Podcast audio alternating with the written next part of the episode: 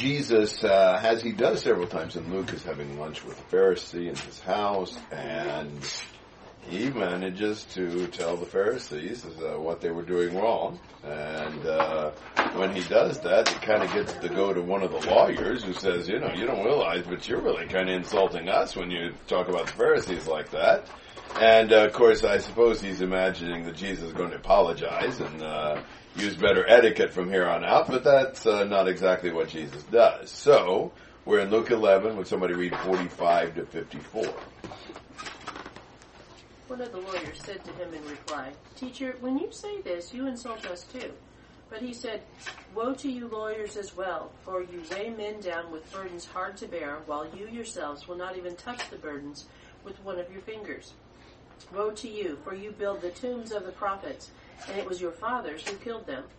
So you are witnesses and approve the deeds of your fathers, because it was they who killed them, and you build their tombs. For this reason also the wisdom of God said, I will send to, him, to them prophets and apostles, and some of them they will kill, and some they will persecute, so that the blood of all the prophets shed since the foundation of the world may be charged against this generation, from the blood of Abel to the blood of Zechariah, who was killed between the altar and the house of God. Yes, I tell you, it shall be charged against this generation. Woe to you, lawyers! for you have taken away the key of knowledge. You yourselves did not enter, and you hindered those who were entering. When he left there, the scribes and the Pharisees began to be very hostile and to question him closely on many subjects, plotting against him to catch him in something he might say. So, uh, the lawyer, I guess, is sort of trying to support his Pharisee host and uh, plunges into the fray. Maybe he thinks that a word of caution will keep Jesus from saying anything uh, quite so offensive. Surely that's not what he intended. And uh, what Jesus does is uh, basically to make bad matters worse from their standpoint. He said, "Woe to you, lawyers, as well." You know, I had things to say about to the Pharisees, but but you you've not done the right things either. And he talks in verse forty six about them doing what? weighing men down with burdens that are hard to bear. What does that mean? Making laws Yep. that everybody else has to keep. And not them, because they know the loopholes. You know, the Mishnah was written down maybe 250 years ish, 300 years after Jesus. So we don't know how much of this was, you know, their law in Jesus' day, but I think it's probably not that far off. Maybe it's developed some more, but here's just a sample from the Mishnah. On the Sabbath, a man may not carry a burden in his right or left hand, in his bosom, or on his shoulder, but he may carry it on the back of his hand, or with his foot, or with his mouth, or with his elbow, or in his ear or hair, or in his wallet carried mouth downward, or between his wallet and his shirt, or in the hem of his shirt, or in his shoe or sandal. That's the kind of thing you read in the Mishnah. And the Mishnah is like, uh, at least the copy I uh, have, have read from was like encyclopedia or dictionary sized pages and really close type, you know, narrow, small point type. And uh, I think the part about the uh, Sabbath day lasted about 100 pages of that. It's just craziness. And you just start reading it and you're thinking, it's worse than the U.S. tax code, and it's hard to get worse than That's that. That's what I was just thinking. Yeah, I mean, wow. It sounds like the tax code. And so there's all kinds of loopholes if you know them. And just like, what in the world were they thinking? you know, well, what they were thinking is that you have to, you know, keep people from breaking the law.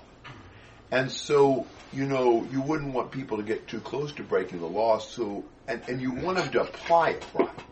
So you start adding all these rules and regulations that were intended to be applications and trying to protect people, spell it out in detail so that they don't break the law.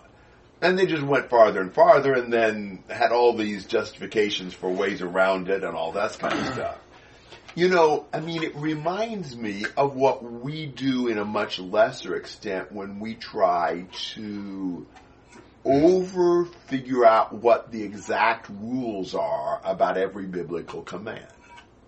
Uh, I remember, for example, preaching a meeting in a church that had just split.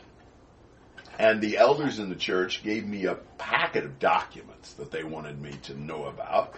The, their side of the, the, the deal. One of the, some of the documents were written by one of the elders.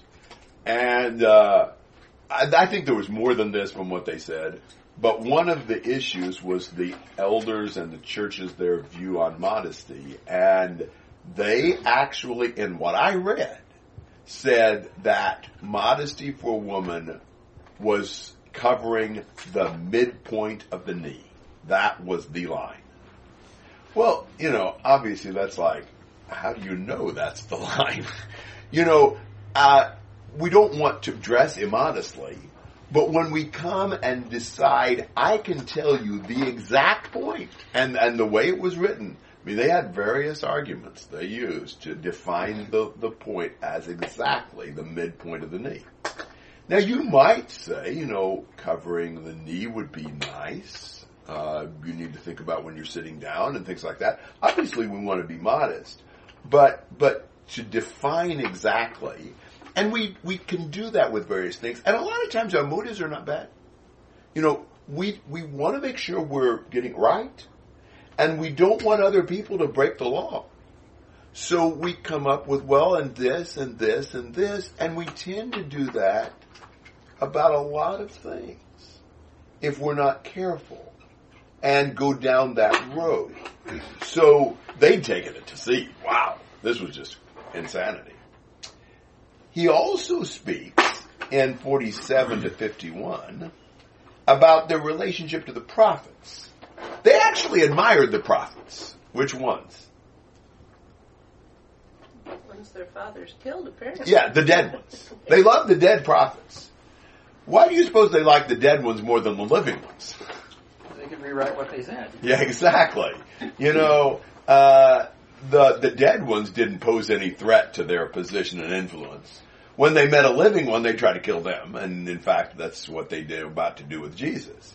And so the current generation, while they professed to love all those prophets their fathers had killed, forefathers had killed, they were going to finish the job by killing the, the current ones.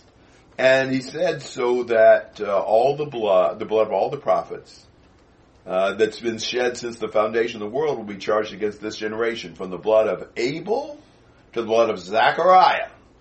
Now, isn't that convenient? A to Z. Unfortunately, that only works in English. It is convenient in English.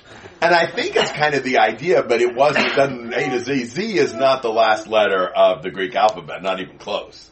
It's the zeta, and I don't know what is it about the sixth or seventh letter of the Greek alphabet, something like that. Omega is the last one.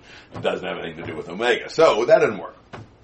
What I think he's got is the first and last martyr in the Old Testament. Now Abel would be the first one, right? Anybody killed in the Old Testament before Abel? No. That was Cain killing Abel. That's Genesis what chapter? Anybody remember? Yeah, four. Who's Zechariah and what book was he in? Well, it's- Zechariah. No, Chronicles. Oh, Second Chronicles. Second Chronicles. Yeah, there's more than one Zechariah. So the question is, which Zechariah is this? I suspect it's the Zechariah of Second Chronicles 24. If it is, the order of their books, or the order of the books in the Bible is not inspired despite our memorizing the order, and it's sure handy that we keep them in the same order, but it's not inspired. The order of the Old Testament books in Jesus' day was different than our order, and the last book in their Old Testaments was Second Chronicles. They had all the same stuff we do, just in different order. So Second Chronicles 24 is the death of Zechariah. So I think it's from the first to the last in their order of books. Maybe first to the last in chronology, but I'm not so sure there weren't some other martyrs after Zechariah chronologically. I think it's more likely first to the last in their order of books. It could be Zachar, the other Zechariah, the one who wrote Zechariah. That would work really nicely with our order of books because Zechariah is the second to last book. We don't know of Zechariah being martyred. That's kind of a weakness of that view. Um, and there is one passage in Matthew that speaks of Zechariah the son of Berechiah, which is a real problem for us because the Zechariah the son of Berechiah, as far as we know, was the Zechariah of the book of Zechariah, and we think this is probably the Zechariah who was the son of uh, who I guess um, uh, Jehoiada. Uh, so I don't know. Uh, but that's for for Luke's purposes. I'm cool with saying this is probably Zechariah of Second Chronicles. Um, so are we ever like this, where we uh, admire the dead prophets but kill the living ones? Well, I don't know we got any living prophets, but I do think we can do this. Can't we admire the scriptures so much, but hate the people who teach and apply them? You know, we, we theoretically we love the Bible. But if anybody starts reading to us things that it says about certain things, we don't like it. We don't agree with it. We just love the Bible. you know, sometimes we can do that. We can deceive ourselves to think we're agreeing with the Lord when in practice we really aren't. And then the other thing in verse 52 is they took away the key of knowledge of the Word. I assume they did that by perverting what the Bible taught. So, three things. They made impossible demands by adding all sorts of rules and regulations. They rejected the living prophets, honored the dead ones, and they took away the key of knowledge of the word by, by misleading teaching and false teaching. Thoughts and comments through 52. It's not uncommon to uh, make a dead person a lot greater than any living person. been to lots of funerals and didn't and thought I was in the wrong place. yeah. Now they suddenly become a lot better after they're dead. I know. That, those things would never be said about them when they're alive. and I think here it's it's a similar mentality. They wouldn't have said this about them had they been alive, right? Because they didn't, wouldn't have liked them. But when they're dead, they're not getting in their face with it. Are we really open to what the Word says? Or do we just say we are? You know, and how do we handle somebody who's actually teaching us what it says? I don't like him, but I sure do love the Bible. You know, what does that mean? Other thoughts? And you know, you mentioned one. There's there's I think a lot of examples where we try to preach the conclusions of our uh, that we reach rather than preach the principle and allow people to reach conclusions. And then if you don't agree with my conclusion, well, of course you're a heretic, and that's why you have north side and south side and east side and west side church. Several other sides that we didn't know we had. Right, yeah. And that's with only three people in the, in, in the city. yeah, no, that's right. So we, we, we want everybody else to make the same application as we do of the principle. And we've got to be careful about that. My application may not be the same as somebody else's. That's, that's a challenge. Um, you know, and, uh, you know, you read that stuff from the Mishnah and you're thinking, what in the world? How did they come with up with that? But it, it wasn't like that. I mean, it gradually grew, and it made sense that the, at the time. I think the idea with carrying burdens on the Sabbath was you couldn't carry the burden if the burden was the thing you were carrying. But if you were carrying it kind of incidentally, and it wasn't the main object, then you could. I think that was kind of their reasoning which I'm not sure how valid that was, but you can at least see kind of the idea of that and then it just goes to seed. I mean, it gets, and you have to define this and define that and define the other thing. And, um, you know, uh, there are times to really appreciate the idea of a very strict application, very careful application and, and all that. I think there's a lot of times for all of us, that's a good thing. It's not a bad thing to do. But, you know, wow we start trying to apply it to everybody else in every situation. It's like, well, how do you do that? I mean, You know, it's just there's just a lot of things in which, well, for me, if I want to set a goal of reading the Bible for 45 minutes a day, that may be a really good thing for me, and I may need to do that. I, I don't think that's a. But now, can I mandate that that's got to be everybody else's reading plan? You know, I can say this is good for me. This this works well for me, uh, and so on with a lot of other things. Now look at what they did. The scribes and the Pharisees were really hostile and began to question him closely. I mean, they are really, you know, scrutinizing everything Jesus says, trying to trap him. I think they didn't appreciate what Jesus said about them. um, and they were plotting against him to catch him in something he might say. So they are trying to defend their reputation by discrediting Jesus, and to do that, they're coming up with all the questions, and you know, they're trying to, you know, take things he says and does and twist them against him. It almost reminds you of politicians or something, you know. Uh, but but wouldn't it be unnerving to be in Jesus' situation and face that? And Jesus handles it so calmly and with so much composure. It's just really impressive. All right. Anything else on chapter eleven? I see a lot of Jesus' interactions with the Pharisees as like the Pharisees trying to like prove a point, and they have their point that they're trying to prove, and Jesus goes off in like a different field Yes. Or to answer them, and they get confused by it and they get angry. that's, that, that, that's that's how I see a lot of his interactions with. Well, e- every time they start questioning Jesus, it makes him shine. Right. He looks so much better, and it makes them look like bumbling idiots. You wonder why they kept it up as long as they did. They kept having hope that this was finally the question that would nail him. This was the unsolvable dilemma or whatever.